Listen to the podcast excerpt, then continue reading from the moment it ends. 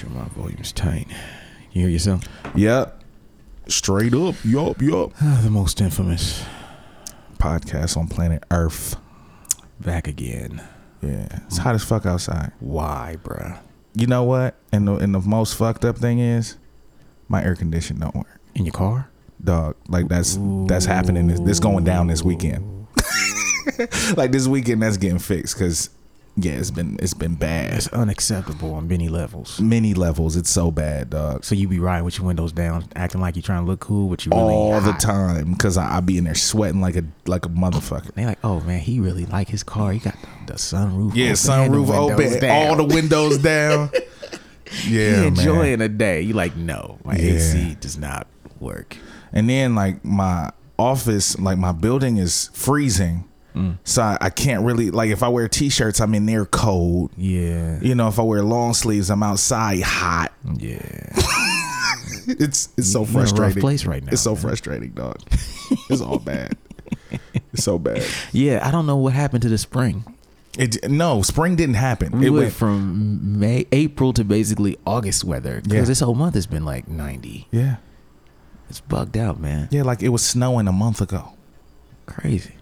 like a month and a half ago, it was snowing, and now it's 90 degrees. My kids been at the pool all day. Fucking crazy. How they grades looking, man? They allowed to go to the pool? Badass kids.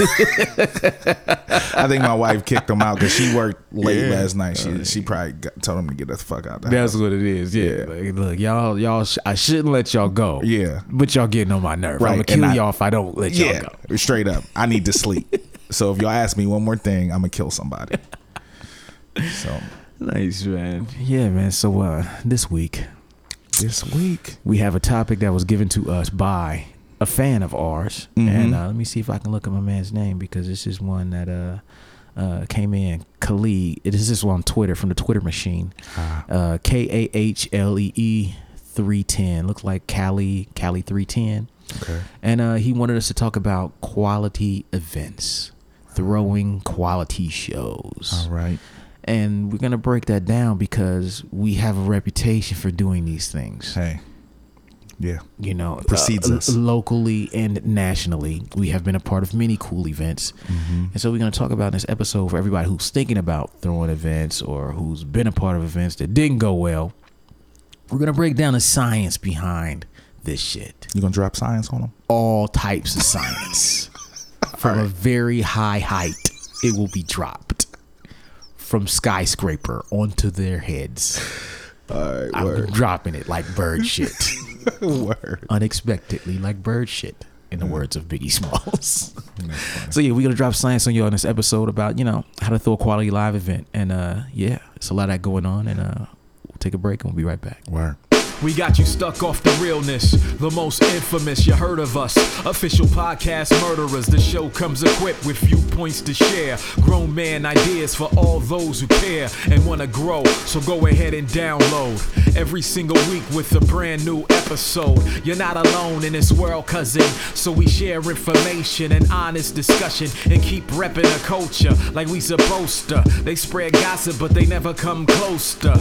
I can hear it inside their tone. They talk about the industry, but never left their home. You get laced up with bullet points and such, plus empowering topics that they never would touch. You can put your whole network against a team. But Super Duty Tough Works the MVP. Most valuable podcast on MP3. Priceless info, but all of it's free. Huh. So take these words home and think them through. Super Duty Tough Work is coming at you. You are now listening to Super Duty Tough Work with your host, Blueprint. Raw and uncut. Adult conversations. No shucking, no jiving, and no bullshit. Never bought a Bone Thugs and Harmony record. Me neither. I mean, no, this some people really like them, but I'm Oh, just, some people love fucking Bone. I mean, there ain't nothing wrong with it, bro. That, Yeah. It's never was into music. I miss my Uncle Charles, y'all. Yeah. that's all I remember is that, that Uncle Charles. And then shit. the first EP, the EP, shit. the original EP was so demonic. Like my mom didn't allow me to play that shit in the house. it did sound like some Satan shit. Yeah, it was super dark. My, my favorite track was with Biggie. Like the one that they did with Biggie. Oh, that was later, wasn't it? Yeah, Yeah. It was on his Second one. Second album. Yep, on Yeah. double album. Mm-hmm. Yeah, I ain't fuck with them like that. There was too much good rap out at that time to fuck with Bone. Right. It was like y'all gonna ignore all this dope shit. Nas is here. you know what I mean? Jay just coming out. Yeah.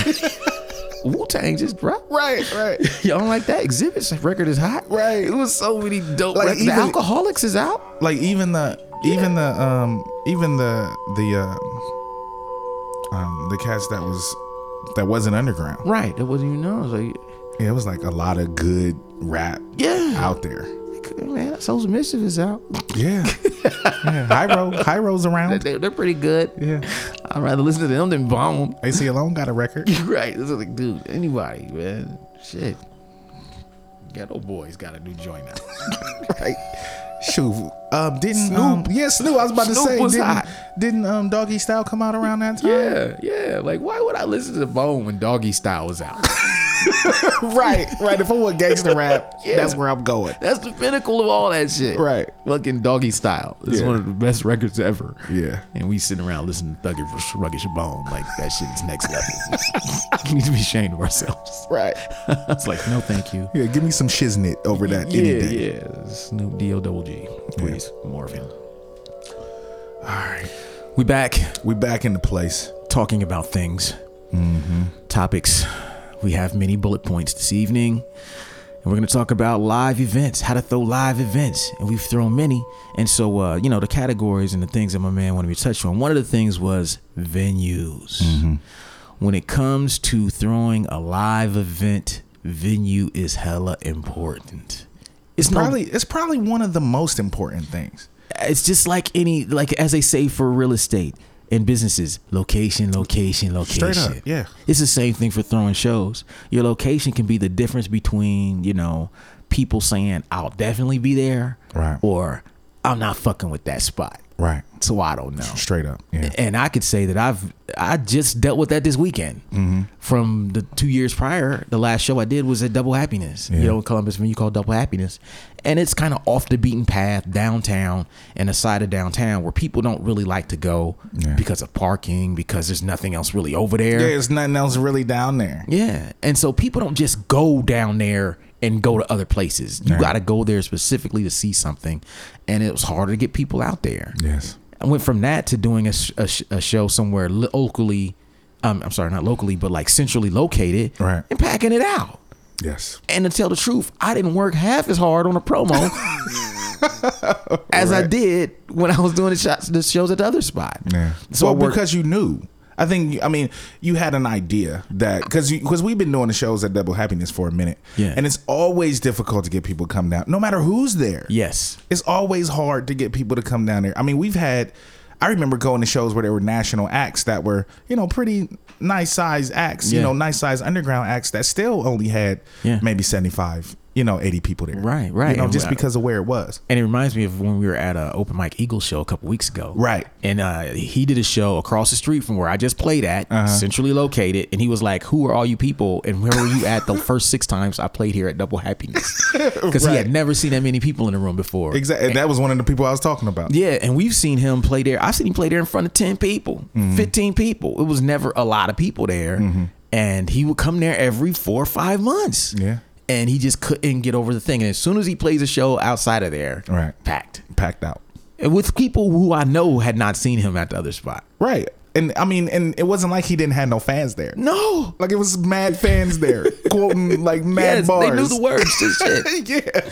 So yeah, venue. Uh, we say all that to say this: venue is very, very important. So not only like the location of a venue plays a part, but you know, a venue also has a reputation Mm-hmm. that precedes it. Right? You and I have been a part of venues that had good reputations, and sometimes we played at places that had shitty reputations. We could look at like Bernie's in Columbus, for example. Mm-hmm. It was known to be a dirty shithole where you didn't want to use the bathroom, Right. And people would end up probably fighting for whatever reason. But it was good music there. Great music. that was the only positive. Oh, and cheap drinks. Yes, cheap drinks, drinks, great, great music, music, yep. and you knew everybody there. Yeah. But you knew it was gonna be some crazy shit sometimes there. Yeah, it was grimy. Always. Right, it was grimy, but it was the only place to go get that that music back then. Right. But in that case, the the quality of the event you know, offset the shittiness of the venue. Right, right, right. You know, but most of the time you want to make sure you're choosing a venue that actually has all the positives going in its favor so that you don't have to work double hard and pass out a million flyers to get people there. Yeah. I've played out of town in many places where sometimes I'm the first hip hop guy to play in certain venues. Mm-hmm. And they'll say, hey, look, man, we just got this spot. They haven't done anything hip hop. It lines up right with you coming in town. And that's basically what's going on with my Orlando show and my Buffalo show on this tour. Mm. They're in venues where they haven't really had, they're brand new venues that haven't had any real live performers or hip hop there. And so, oh, also my second Dayton show that I'm playing on the way back from this tour is in a spot called Hannah's that's brand new. Even at my show this past weekend, they were like, "Where's your next show?" I'm at like Hannah's. It's like, "What's that?" Word. no one in my show had been to the spot it's that new and so uh but that's good in a sense because now you get to be the person who's you know associated with that venue's quality Right. and if they continue to book quality acts then you become a part of that legacy of that venue you know and not just uh another factor that deals with the venues that we should talk about is staff Yes. Who works there Yeah. does the person who does the booking there care about you and your show Right. Do they have enough staff to handle your you what know, that security look like Yeah. you know what that doorman you know what's his attitude like Like sound man. sound man does he care Yeah. yeah. Does he know what he doing? yeah Yeah. Then because because if he doesn't care then your show will suck Oh yeah. the quality of your event will will suffer because your sound man shows up at doors with a bad attitude Mm-hmm. Right. and he don't like rap Yeah. That's it it's lights out for your show No matter how nice you because are. you're gonna cuss him out you're Yeah. gonna be mad like Yeah. motherfucker you late how dare you have an attitude Right. but you can't do that because you need to have a good show Mm-hmm. and so venue is super duper important and and also i want to dive in on something that you talked about with like uh how people associate with a venue certain you don't have to work as hard i didn't have to work quite as hard this time because the venue was a better partner with me promotionally Yeah. They were much better at saying, okay, well, hey, we've got this live event page. We've got this. We, we're active on our social media. Mm-hmm. We're gonna continue to promote this and continue to push the ticket links for six, eight weeks in advance. And that's the same shit that I would do on my end, but I wouldn't see a lot of venues doing all the time. Right. And so when you got a venue who's the right venue, then they look at the show with you as a partnership, mm-hmm. not like them doing you some favor or not like it's all your job. They want to do a successful event together. Right. I mean, and, and it only makes sense for that because if it's successful, more money they make at the bar. Yes. You know, the more money, whatever, depending on if they have other things there at the venue, it makes sense for the, it to be a partnership because they want to make money. That's a fact. But you would be surprised. Oh yeah, I already know, man. I already know, you bro. know, right? Like how many venues drop the ball. Yeah, I already know. You know, we've showed up. There was a story I told. I don't know if we told this podcast, but there was a story when me and RJ were on tour in 2004, I think, 2003, right after 8 Million Stories came out. We had a show, headlining show in Fort Collins, Colorado. We get to the venue and uh we get to the venue and the people working at the venue were hanging up posters for our show. Wow, night of. Yes, inside the venue, they're hanging up posters, and we're looking at the the posters. We're like, "Hey, man, we're here right now. Yeah, we here already. Like, Why are they just not hanging up these posters, bruh? Mm-hmm. We look at the posters. The posters have a completely different date, completely different date, and they're just hanging them up. And we say, "Hey, man, I think we got a problem tonight. I don't think the show's gonna go that well." Why would you say that, Al? right. Well, that flyer right there, we are so we're here. We're here. You know what I mean? And so they wanted to try to cancel the show. And we had to basically like continue to push the show and try to get people out at the last minute. Turnout ended up being one of the worst turnouts of that tour. But obviously it was because the venue didn't do their part to to make sure they had the right date, to make sure their promo was out there early. Because even though they were wrong, they were still only a week early on the flyers that they were hanging. So they had dropped the ball either way it went. Wow. You know what I mean? Like you should have had those things up more than a week early, Right. right? Um, but if you don't have that piece in place with the venue and, and their support for your event, then your event is gonna probably suffer. yes, definitely. So that's venues, and uh, you know that's that's all I. Well, got. also with venue size of the venue, yes, capacity, yes, because you could have you could have fifty people in a five hundred cap room, mm. or fifty people in a hundred cap room. Mm. Completely different shows. Mm. Speak on it, my brother. completely different show. Same energy on stage. Everything completely different shows. and I can say that as a man who's taken nosedives in many big rooms. Oh yes, It's uncomfortable. Uh, me and um, I remember me and Idea played a spot. I think it was in Houston, Texas. I want to say, probably a twelve hundred cap room. Yeah, you, already know it's dark. Oh, it's all dark, and Houston is a hard market super hard. for everybody. So Dog, it was twenty people there. yeah, Twelve hundred cap. Like it was, it was like the Newport with Yeah. twenty people in it. Yo, I took a nosedive like that in Fargo once. I walked in the venue like, "Where's the small room at?" For me, yeah, I was like, "Clearly, there's a small room." Because when they booked me for it, I remember there being this huge room that Mm-hmm. I played with atmosphere, and then there was like a small little sidebar thing. Right. And I'm thinking, "Hey, why is everybody here? Why don't we go to the small room where the show is happening at?" Right. They're like, "No, Blueprint, you're in here." I'm like, dude, this room is fucking 1500 capacity. Yeah, you can get 800 people in the balcony of this motherfucker. crazy. I was like, this is out of hand.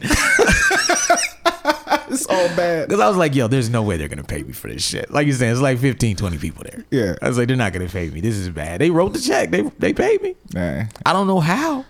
I, I mean, and, I mean, but that that's a good promoter too, because and then the promoter's like, I fucked up. Yeah. Because you didn't book the venue. no. You didn't say like, yo, you know, this is how many people I think gonna come to the show. Yeah. That's not on you. And if the promoter gave you a guarantee, Yeah. because of what he booked and what he expected, and he dropped he dropped the ball, he should still write that check. Yeah. That's not on you. Nah, but it was still, it was very Oh, embarrassing. of course, of course. Because you know when you playing in a room that size, like they got the AC is real cold in there. yeah. Unless you get like 800 bodies, it feel like you in a freezer. It's Yeah. like, damn, it's cold in this room. Why we got all these security and staff? And Probably more staff than it was it people. was, it was more staff than fans in there, man. More bartenders than attendees. That's horrible. It was awful. It's so bad. And I was, just, I felt so guilty taking that check though. when I took it, I just like, okay, just I had to practice taking the check before I took the check. That's funny. That's okay. When you go up there, yeah.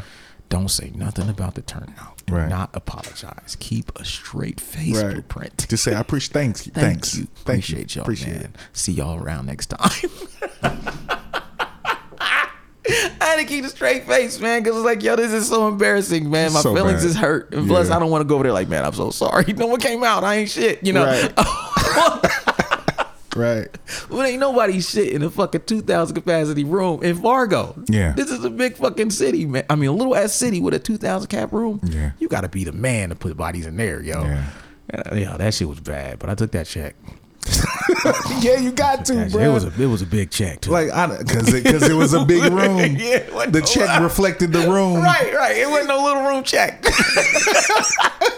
I'd have been crazy not to take that check, but I'm like, no, you taking that, man. Yeah. You just practice your straight face and you take that check graciously as possible, partner, Right. because you don't hit licks like this every day. Nah. Somebody gotta take this L, and Yeah. uh, you you use that, man. Put Yeah, you did your job. Right, you, You did- rap, you yeah. played for an hour. You still with twenty people play Right. for an hour. Who cares if more fucking bartenders than attendees in this motherfucker? Yeah, Who cares? You funny. did what you were supposed to do. yeah. You did your job, man. That's what they hired you for. Right. You know what I'm saying? I fulfilled my end of the contract. exactly. So yeah, man. So so, yeah, size is mad important. Definitely. So like, and what I try to tell a lot of artists, I say, look, man, if you have a choice between venues to play and you don't know, always err on the side of the smaller Mm-hmm. venue go smaller. because the the worst case scenario is you sell it out. Right.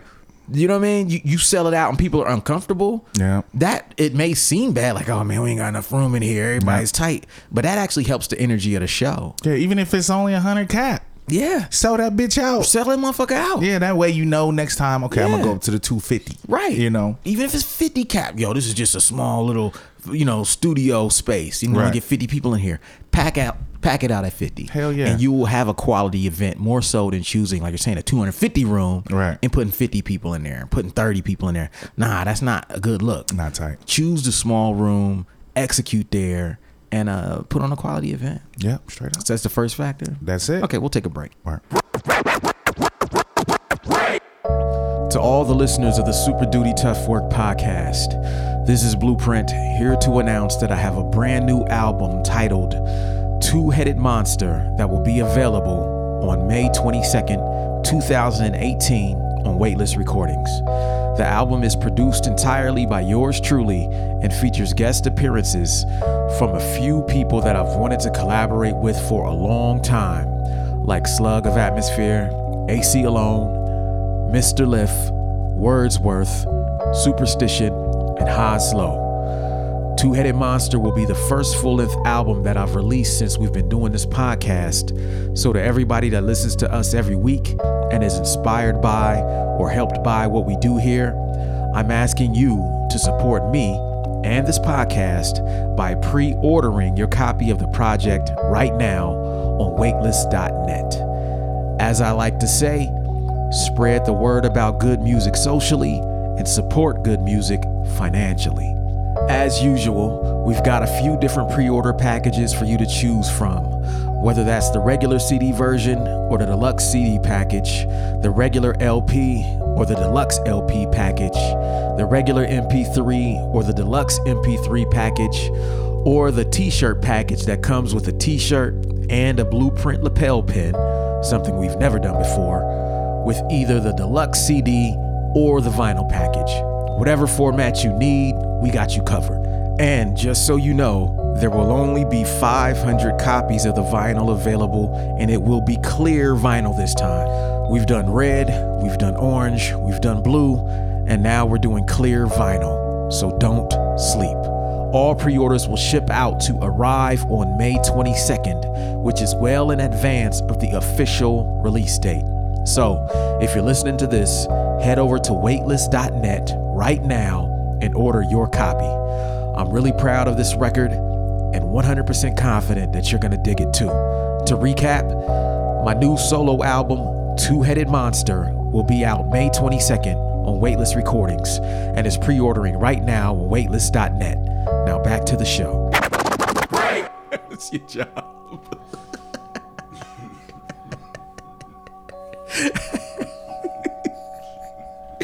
All right, man, the most infamous podcast on planet Earth. Nah, me. You know what I'm saying? Back in your life for more episodes. Yeah. You know what I'm saying? Bullet points and such. Bullet points and such. Full clip. You know what I'm mm-hmm. saying? Brat, brat. Blasting on these fools with bullet points. Drive by. bullet points. You know what I'm saying? Sniper on the roof. Yeah, with hollow tip bullet points and such. You know, can't miss. Navy SEAL with the bullet points. Accurate from a thousand yards away. So yeah, we talk about promoting uh quality events, throwing quality, Quality. events, man. And uh we talked about venues. Now we're gonna talk about uh, the performers. This is a very important thing. A lot of people really underestimate the power of having the right performers Yeah. on your show and what that means. So when you're looking at an event, understand that yes, having a good date is imp- is good, right? Right. Having the dope venue is good, right? But you have to have performers on your bill that people want to see Yeah. Exactly. you gotta have people who are not overexposed. Mm-hmm. You know, every city, no matter where you're at, you're gonna have artists who may be the most popular artists there. Right. And then you're gonna have artists who are the most active. Mm-hmm. Very rarely is the most active the most popular. Very rarely. you know, there are guys who are active in terms they'll play a show every three weeks. Mm-hmm. There's not a bill you don't see them on. But what you notice about these guys is they very rarely take a break from playing shows and they very rarely headline their own shows. Right. They're always on everybody else's shit. Right. And that hurts their draw.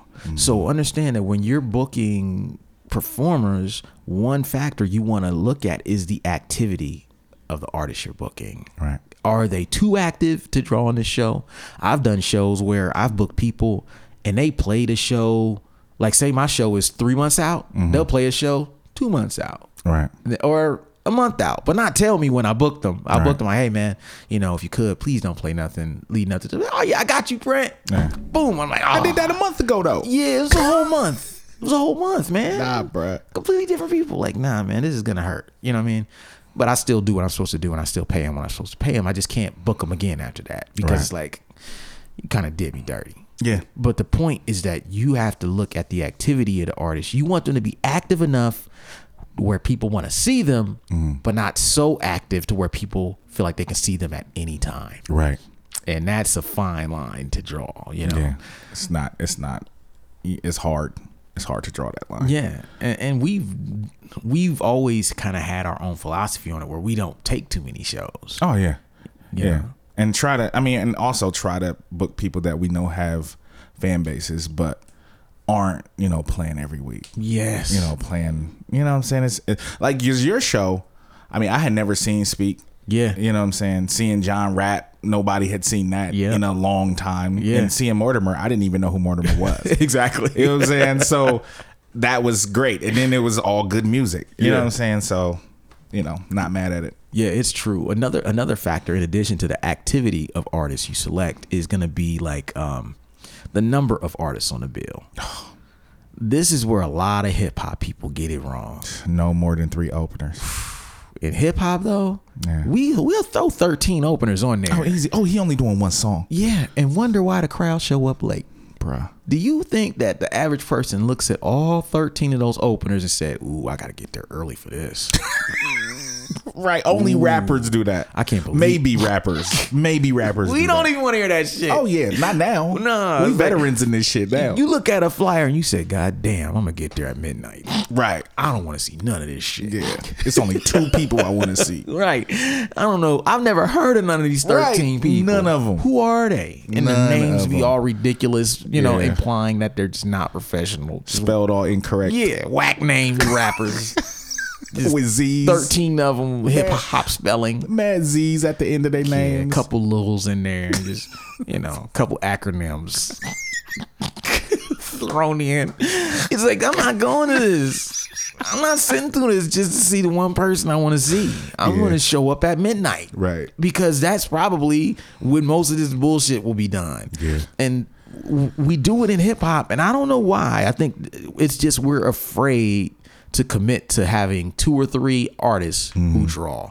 And what I've seen is that like when you got quality artists who we said who actually draw and don't play themselves out, then you don't have to put 13 of them on the bill. Exactly. You don't have to. Uh, an example is this is just like the the show we just played in Dayton uh, Saturday night. Me, Tino, and another guy named Junie D. We did. Me and Tino have done this thing the last couple times I played down there where it's just me and me and him. Mm-hmm. And what we'll do is we'll do kind of like a co-headlining thing where well the first time we did it he played 30 i played 30 he played 30 then i played 30 minutes mm-hmm. instead of us playing like an hour each we just broke it up so that our fans because he draws well there and he's well known there so we just do that and we noticed when we did that we were drawn just as much as the shows who had you know what i'm saying mm-hmm. five six seven ten openers Oh, yeah. we're like well why and the people who came actually watched the whole show Right. Enjoyed it. they didn't just watch their friends and leave.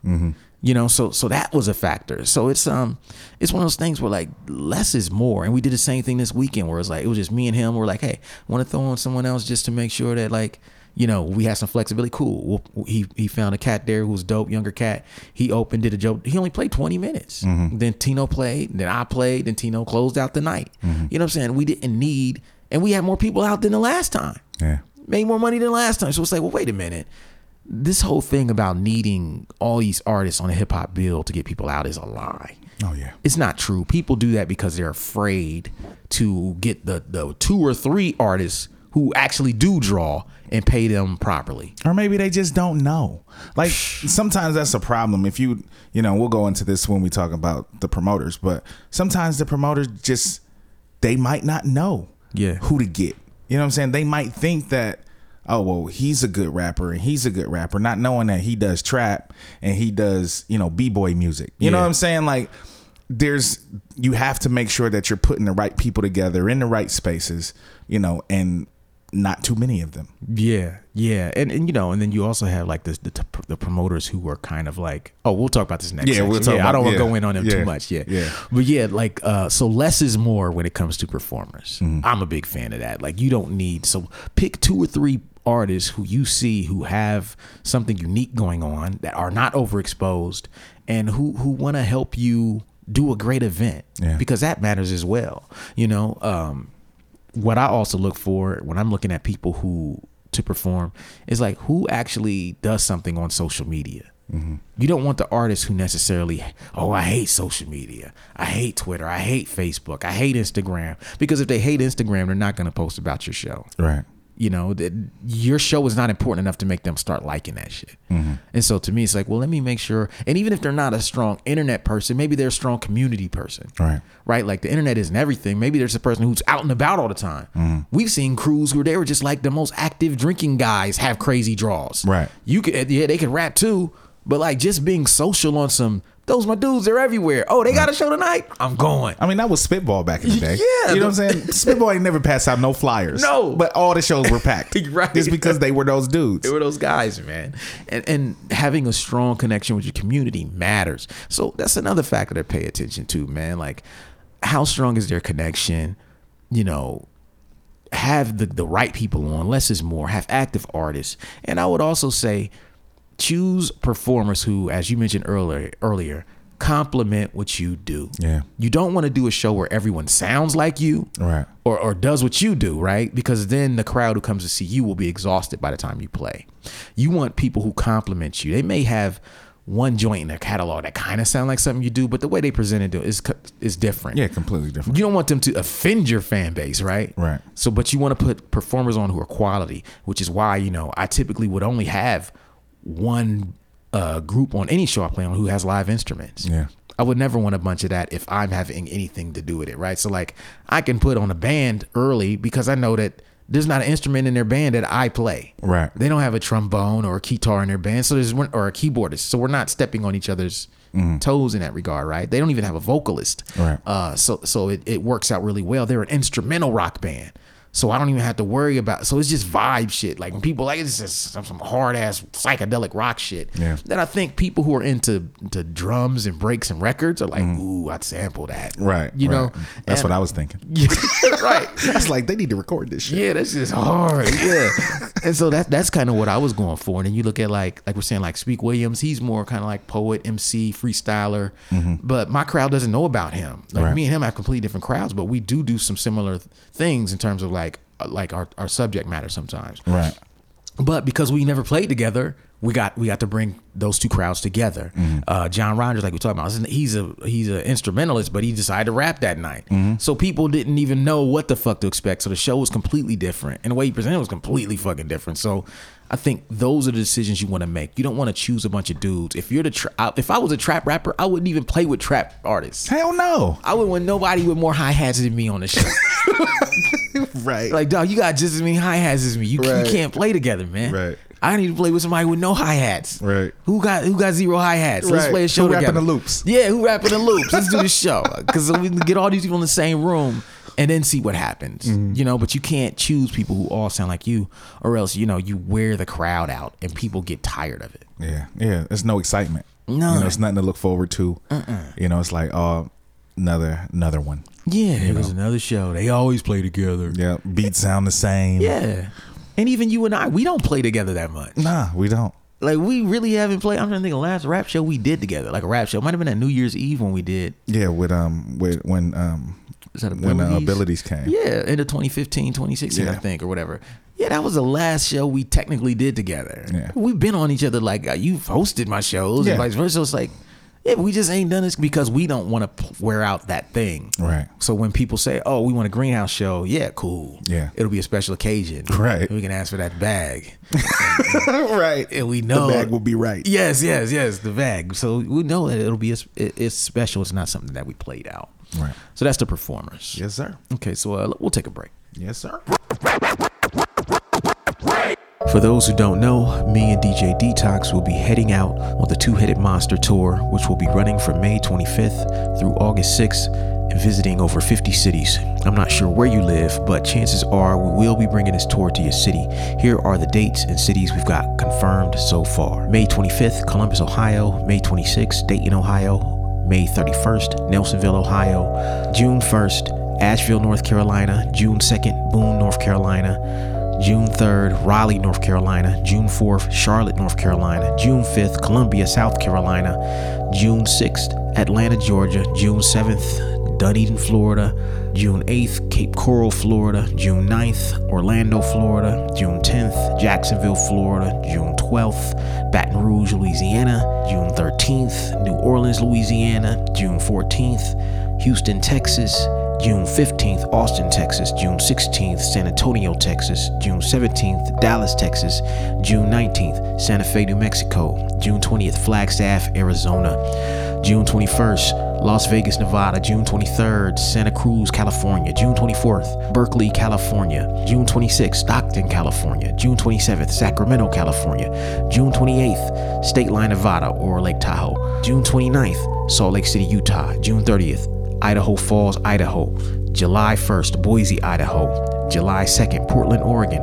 July 3rd, Bend, Oregon. July 4th, Hood River, Oregon. July 5th, Seattle, Washington. July 6th, Spokane, Washington. July 7th, Nelson, BC. July 8th, Calgary, Alberta. July 10th, Great Falls, Montana. July 12th, Denver, Colorado. July 13th, Tulsa, Oklahoma. July 14th, Kansas City, Missouri. July 15th, Lincoln, Nebraska.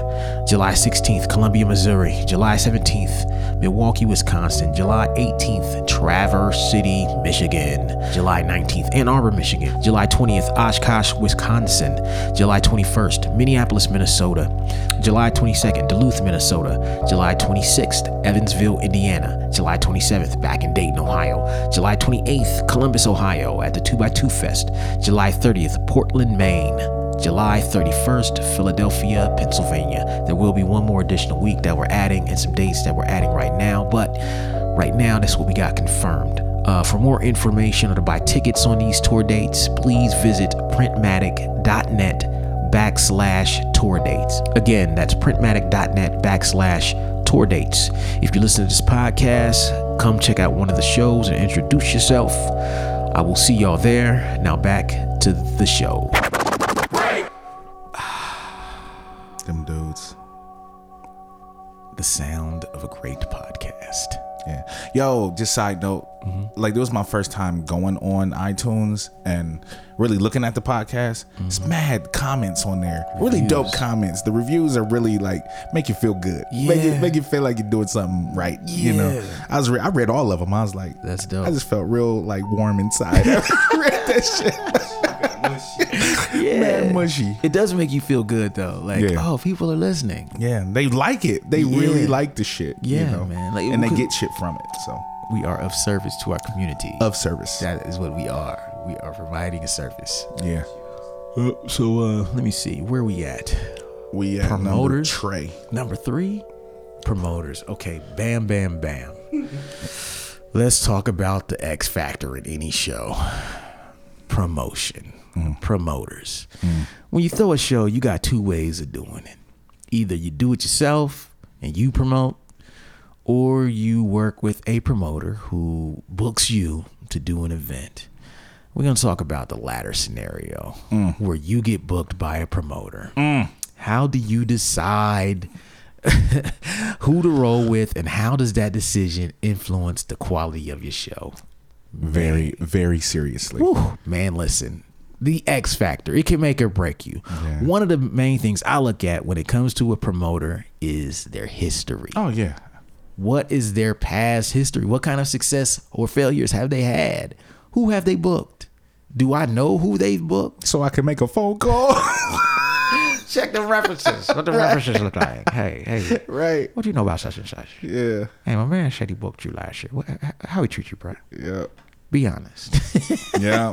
you gotta hit your people up because history. Like, look at look at what they do. Everything from the venues that they are throwing their events in to the flyers to how how well the flyers are designed or not designed, um, to the the style of event. Like we're saying, are there always 14 openers on their show?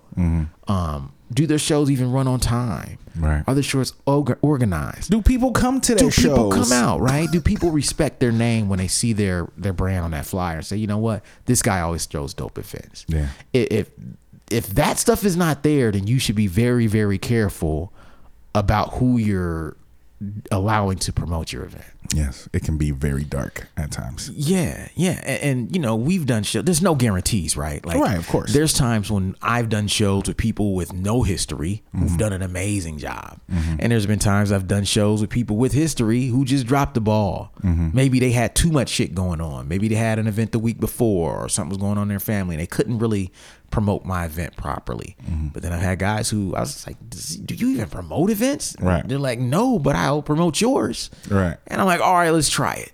And it ends up being the dopest shit ever. Sometimes you don't know. So another thing you have to look at to follow up on that is their intention. Right. Is do they really care about the music? Right. Do they really like your shit? Are they fans of yours? Yeah. Because if I'm a firm believer that if someone really cares and is invested in you emotionally and mm. your your success, then they will go the extra mile. Yeah. They'll go way above and beyond what the person who's just in it for the numbers of it will do. Right. right? So like I've had things where like say if I if I go back and talk about like my time touring in Florida, you know, as as you know and everyone else knows, like I started going to Florida heavily around 2011 and I started going in the winters due to my guy Swanberger. You know, me and him had to talk about doing these winter tours in Florida. And I was like, you know what, let's do it this year. So I'll just come down for a week. When we first started doing that, you know, we were just building it up because no one was doing it. Mm-hmm. So the first time we went, we booked like three or four shows, and it was it was a little hard to book, right? Then we booked it the next year, way easier to book. Added two more markets. Every time we did it, we added one or two more markets. So by the time we got to 2014, uh, the Respect the Architect tour, because I've been coming down there every winter, whether I had an album or not, playing uh, headlining shows. We we played like nine shows in Florida. We were in Florida two weeks. The second two weeks of the tour was all Florida dates, and they were all dope. Dope. Every single one of them was dope. But that wouldn't have happened had I not had a promo- promoter mm. who was interested in, in investing in me Right. as an artist, who believed like the promoter has to believe, and me and my guy Swam talk about this all the time, that about how his job is to set him up, my job is to knock him down. Yeah. He has to set the table knowing and trusting that I'm going to come through and kill it. Right. Because there's nothing worse than as a promoter putting your name on the line, vouching for something, vouching for someone's talent, and they drop the ball. Yeah. They suck. They suck. They mess up your reputation. They're late. Yeah. Or they cancel. right. Or they try to, you know what I'm saying? Like, or they're just rude. Yeah. They cuss out the sound man. Yeah. At the venue you throw shows at all the time. Ah. Come on, man. This shit happens all the time, I know. right? I know. I know. someone uh, and you put in weeks and months and besides that the the monetary investment that a promoter has in you because they want to do something dope that they're proud of you have to find those people and you have to to understand that th- their investment in you comes with the expectation that you kill shit Right. and when you can find those people, that's when you're gonna have a lot of success. So it's not just finding a promoter; mm-hmm. it's finding the right promoter. Yeah. Definitely. You know, and so like we talked about, the factors there are their history, their experience. Do they have history? Do they have experience? And if they don't, what's their energy like? Right. You know, maybe they don't know, but maybe they're one of those persons who's just like, you know what? I'm gonna do this right the first time. I'm gonna kill it. I'm then maybe you take a chance with them. Yeah. Because maybe you haven't worked with them before. Maybe the people you're working with now are just doing an average job, so you can take a chance. Yeah. It's some people that don't even throw shows. They might. Your show might be the only show they ever do. It's it's true. You know, uh, because we've had people that like I don't even do this, but I knew you guys were coming. Somebody said they needed some help, so you know I put it together. Yeah. but they don't even do the shit. It's but they love the music. And they get people out. Yeah, and they get people out. You know, so so that's what you need, man. Like you if you're gonna deal with a promoter, look at their commitment, look at their attitude, you know. Um, like like we talked about relationships. Are there people talking bad about that promoter? you know what I mean? Does that promoter have a good name? When you talk about that promoter in their town or to other artists, what's their facial expression do? Right. Does, oh yeah, that's my man right there. Oh, or is it? Oh, you working with him? Okay, good luck, man. I mean, it'll be cool. It'll be cool, man. You, you know what I'm saying? You you dope, so you'll get some people out. You know what I mean? Do they give you that? Right. Or they say, oh man, that's my man. Your show's gonna be crazy. Right. Like you you want the first one. Yeah, you don't want that. Oh, word. yeah, I think you'll be okay anyway. You you might be you might be You cool. might be all right. Yeah. he does his thing. Yeah, he does all right. Yeah. You want them to vouch. He did, he done a couple good shows. Right, he did a few he did a few good ones. Yeah, every now and again he'll do something cool, man. you know, Or you know, I don't really mess with his events, but you know what I Right. mean. But you don't. yeah, right. I'll be there for you. Yeah, but I don't really, I don't really fuck with him like that. yeah, that's that's when you get worried. The whole I don't really fuck with him like that. Right. That's a red flag. Yeah. or if they be like, who? Yeah, yeah, that's even worse than a red flag. That's worse. Yeah, I'm doing a show. Blah blah. Bring me down. Who the fuck is that? Who was that? I ain't never heard of. What venue he be throwing stuff at? Oh, he throwing me at the blah blah blah venue. What, venue is yeah, that? where's that at? I ain't never heard of that venue. That's the worst. It's on blah blah. blah. You sure? Yeah, man. I'm looking here on, on Google Maps, man. I'm not seeing this venue that you playing. That's the worst. this shit is closed, dog. you better call him. Your shit is in trouble, man. Your shit's in jeopardy. oh man. So yeah, so that's that's your promoters, man. But the point is that is this: who who you do business with as far as promotion is just as important as what the show itself is. Yes. Right. If you if you you can bring a great show to a shitty promoter mm-hmm. and no one will come. Yeah. Just like you can bring an average show to a great promoter and people will come out. Yeah, they'll pack it out. Yeah, like a great promoter just knows how to energize people and bring them together to an event in a community. And that's why that's the X factor, man, because promoters are as different as the day is, you know. They're, they're people, They're man. people. Yeah, they're just regular people. A They're lot of them don't rap. No. They just this is what you know. This is what they do, or what they trying to yeah. do. You know. And, and I noticed a long time ago that like promoters have different reasons for doing things. Right. There are promoters who are strictly numbers people. Mm-hmm. They're like, I'll book any fucking thing, any genre, any kind of music. I don't care who it is if the numbers work. Right. I don't gotta like this shit. I'll sit here all night, work the door. I don't give a fuck. Let's get this money. Yeah. Then you got promoters who are like, the money is cool, but I want to bring something different. Mm-hmm. I want to bring, I feel like it's my duty to introduce people into dope shit. Right. So that's a different type of promoter. Then you have a different kind of promoter who's just like, I want to be the guy whose party it is. right. Right. It's my party. Welcome to my party. I'm the dude. Right, And they don't care about money. Right. They're just like, I want to be the guy. Yeah. You know what I'm saying? And so it's diff- different promoters have different motivations, and and uh, sometimes you can make money and be that dude. Mm-hmm. You know, you can make money and bring cool acts, or you can make or you can do something you like and make money too. It's not mutually exclusive, but there are a lot of guys who fit into those little cubes. You know what I'm saying? It's Yeah. like you know what, this guy right here, he don't even care about the show. Right. He just partying. He Right. ain't paying no attention to this shit. He over there popping bottles and hanging out with chicks. He threw this show just so he could look cool to his friends. Yeah. He don't care about this shit. Good thing he already paid me. Yeah, be the- yeah. those be the dudes that pay you up front. Right, because they know they're gonna Because they know up. gonna be fucked up. I am not going to be able to count the doors. So here's your check already. Yeah, you know what I'm saying. I just got you cash straight up. Yeah, right. So that's the the third factor. The last one is uh community. And community, when we talk about that in terms of throwing a good event, community is basically like how do you get people involved? Right. How do you engage the people in that area uh, enough to get them out? Also, how do you target those people? How do you reach them? Because you can have the dope venue, you can have dope performers, you can have a great promoter, but if you don't know how to access the community that's into that thing, your show's not going to be a success yeah. Nobody's gonna come. no one's going to come out. And so when it comes to community, what you have to do is look at people who are like, how do you reach them? So let's say we are underground hip hop artists, right? Just like someone else might be a, a metal artist or just some- someone may be like a, a noise band. There are pockets of the internet that cater to all of these niches. Mm-hmm. And just like there are pockets on the internet that cater to all of these specific little subgenres of music, there are local entities that do as well. There are local venues that do as well. So, like a venue like a, a Cafe Bourbon Street in Columbus, Right. That venue does not play no damn country. They don't do a lot of hip hop, Right. Uh, they mess with like punk rock, Yeah. and uh, you Industrial know, indie rock, shit. industrial shit, Yeah. experimental shit. That's what they do. Uh, what's the one down there? Is it Space Skylab? Skylab. Sky, same thing. They do the most experimental, artsy music, like performance art stuff. It's called Skylab. Skylab, right? It's just a space. They don't have a real sound system. You come in there, you you know you're gonna see some bugged out shit every night. Mm-hmm. The key to to uh, getting the, the the community involved is to go to those spaces where those people are already, and and engage them and provide something that they would like. And so for us, maybe our fans are at, you know, if people want to, so a good example of this is so, you know, the show Friday night here in Columbus. Right. As you know, I'm playing the 2x2 festival later this summer. Right. So the 2x2 festival is not guessing about how to get Blueprint fans out. Right. They're showing up, passing out flyers outside of Blueprint show. Exactly. Because they know that everyone on Blueprint show who's there will be more likely to check out the type of artists that they have on their bill.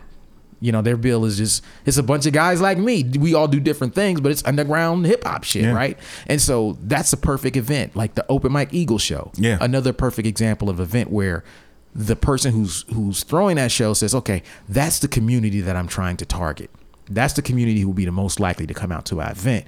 And then they basically go there, physically go there, mm. right? Like you don't I mean, you don't have to physically go there. Right. But I, I personally know of no better way to engage directly. I feel like a flyer put in someone's hand is usually worth more than, you know, an invite sent on Facebook. Yeah, because that's easier to ignore. Yeah, it's easier to ignore. Sometimes you're like, man, I get enough Facebook. invite. Yeah. Who cares? Because usually, if you get a flyer at you leaving a show, you get a flyer, you put it in your car, Yes. And then you kind of forget about it Yeah. until you find it later. and Yeah. You're like, oh shit, this is next Friday. Right. You know what I'm saying? Right, right. You know, that's like usually how it happens. It is. And that's what You you want. You just want somebody to put that flyer in their pocket Yeah. Mm-hmm. or their purse. And, and you know what I'm saying? I saw people at the show who I put flyers in their hands Mm-hmm. multiple times in the weeks leading up to my show. And I'm like, okay, cool. I reminded them. And I'm pretty sure they probably saw it on Facebook too. But the point is that I went to the people at places, at events where I knew that those people who liked the style of music that I was trying to promote were were gonna be at. Right. And it made my job that much easier. I didn't go to no fucking gangster rap show passing out blueprint flyers. Right. I didn't. I didn't go to no, no trap shit. No. I'm like, they're not gonna fuck with me. They mm. might know who I am, but they're not coming to my motherfucking show, man. So let me just focus on this. I'll go to this open mic. I'll go to this thing. You know what I'm saying? I'll go to that event. And I just would go to the events. And some nights I might have only passed out 15, 20 flyers. Mm-hmm. But every time I passed out a flyer, I had a conversation. Mm-hmm. It wasn't just, yo, here you go. Yo, here. It was like, no, hey, here's the event. Blah blah blah. Hope y'all can make it out. Oh, what's this? Oh, I see you at blah blah blah. Yeah, da, da, da. shit. You was out there with me one Yeah, night. You was outside of the Open Mike Eagle Yeah, show with me, uh-huh. passing them out. So like, you know how it was. We was out there just chopping it up with people. Mm-hmm. You know what I mean? As soon as the show ended, and that was us being where the people are who are into what we do. Yeah. It's the community, man. Yes, sir. So uh, let me think. Let me think. Oh man, I got more to add to that. Community. Once you got them in the building, what do you do? Mm. You got to be professional, dog. Yes. You got to be professional because once you get people there, your job is not over. Oh no, your job is just beginning. Getting people in the door is the start to your job. Thank you you. know, you gotta you gotta keep them engaged. Gotta you gotta keep 'em entertain engaged. them. and and, and ha- just how you did this weekend. Mm-hmm. The reason I had a Logic host my event is so that people don't feel lost when they standing in there. right. They know they know what's going They on. know what's going on. They know how much time they got. Mm-hmm. Hey, what's up, everybody? This is Logic. I'm your host for the night. Yo, Mortimer's coming up in five minutes, so go ahead and get a drink. If you got smoke, get it started. But be back here. We're gonna start in about five minutes. Y'all ready? Yeah. Okay, make some noise. Ah. You know what I'm saying? That's a small thing, but it goes a long way in keeping people engaged. Yeah. So that the crowd is in a good mood. They don't. I've been to shows where no one said shit. Nah, you just wait and see. Oh, I guess they about to rap. You know what I'm saying? Like, I guess this is about to happen. Yeah, you don't know how many performers are playing. You Yeah. don't know shit. You don't know anything. You don't know when the headliner's playing. Mm-hmm. They, and and if it goes late, they don't tell you Nope. that something is, is off schedule.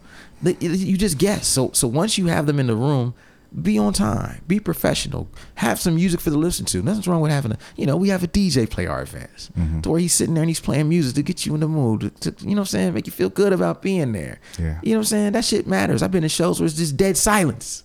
That's horrible. You know what I'm saying? Or they put on the jukebox Ah. and it's like country music. Yeah, or the sa- pop music. The sound man picks what's playing. yeah, that's horrible. He don't even like rap. All right. He out there playing his Pandora station. Like, why are you playing this music before rap Right, show, sound right, man? right. And he's because he just doesn't give a fuck. Nobody want to hear no third eye blind no, right now. man, turn that off, man. I don't hear that shit. You know what I'm saying? No disrespect to Third Eye Blind, but it's just not the time and place. Yeah, it's not the time and place. not this show, bruh. You know, so so all of that shit is important. When you have people in the room, run your event on time. Mm-hmm. Stick to what you said, even if you feel like you know what, I'm not gonna have as many people out as I would if I ran it later. Try to run your events on time because when you run your events on time, you get a reputation for that, mm-hmm. and people will, even if they don't the first time, they will start coming on time Right. because you create the culture of timeliness. And that starts with you. So run your shit on time. Put people on stage who don't disrespect the crowd. That's kind of important too. All right. Because a lot of artists, they'll disrespect the crowd, they'll disrespect the sound man. you know what I mean? Y'all motherfuckers whack. Y'all ain't feeling this? Oh man, I thought y'all was real hip hop heads. man, y'all ain't shit, man. Look, man, when I was in Louisville last night, they was loving this shit. Right. What's wrong with y'all? You know, shit rappers say just goofy shit to to piss off the people that they're trying to impress. But if you don't, you know, you gotta manage that shit, man. Manage it, manage everyone who's performing. Make sure they don't play too long. Yes. But sometimes you gotta give a motherfucker the hey, this the wrap it up B mm-hmm. sign. Yeah. The five minutes. Yeah, give him that five minute sign, man, and follow that up with a you know little tap on your wrist, like the hey, bud, Yeah. Hey, bruh. tap that wrist like you got a watch on it. You know what I mean? Let them know what time it is. Yeah. yeah, or else they'll keep going. Like, yo, mm-hmm. can I do two more? No, actually, you can't, Yeah. because you you're already three minutes over. Right. That's another ten minutes. Right. You know, so uh, treat the people right, man, and I think that's how you engage the community, man. And at the end of the night, thank people for coming out Yes. thank people. It's a classy thing to do. You don't have to do it. Right. But what's wrong with saying, hey, man, I want to thank y'all for coming out. Yeah, they didn't have to. They could have been anywhere else. They didn't have to spend their five, ten, whatever, you know, or even if it's free, they have to spend their time Exactly. watching you rap or watching you do whatever you're doing. Yeah, because time is money. Definitely And, is. and in this era where people are more informed about more events than ever, the personal touch is going to be what separates Mm-hmm. things. You know, a, a story along that lines, and I probably talked about it before, was how when I tour with Atmosphere, one thing he does, whenever he has a show that like sells out and there's like a long line, he'll go out an hour before doors, and everybody who's in line, he'll shake their hand, thank them for coming out, take pictures, and sign whatever they want. Mm-hmm. He's walking a line of like 300, 400 kids sometimes. Mm-hmm. He'll finish his sound check and he'll go right out there and do that. Hey, thanks for coming out, man. Appreciate y'all. Hey, can we take a picture? Of course. You know what I'm saying? He'll have posters, he'll sign posters, give away posters, sell some posters. He, I don't know of another artist on his level who's done that. Right. What is like, this, just 2,000 kids. These are big venues. yeah, huge business. Yeah, 400, 500 kids outside. He's doing this for an hour before doors start, thinking all those kids are coming out. And uh, that is how you engage the community because none of those kids will ever forget that. Right. They're being rewarded for having the patience to show up early and for, for investing into him. And he's making sure that their experience is something that, that, that that's exceptional, man. Yeah. So uh, that's all I got. That's that's beautiful. Yeah, man. So that was, uh, you know, promoting quality live events, man. So if you're at home and, uh, you know, you're thinking of throwing an event, you know, take a stab at it, man. But just keep your keep your your focus on quality, not Yeah. on, you know, what I'm saying, not on quantity. It's not how many events you throw. It's like throwing the right events. Yeah, You know. sure. Yeah, make sure that, that your community's engaged. Pick the right venue, pick the right performers, pick the right promoter, and, and uh, you'll be okay. Yeah. So that's it for this week. Word. Peace. Peace. Thank you for listening to Super Duty Tough Work. Subscribe to the podcast on iTunes. Follow the podcast on SoundCloud. Peace. Complex that nobody know about. I mean, super duty tough work.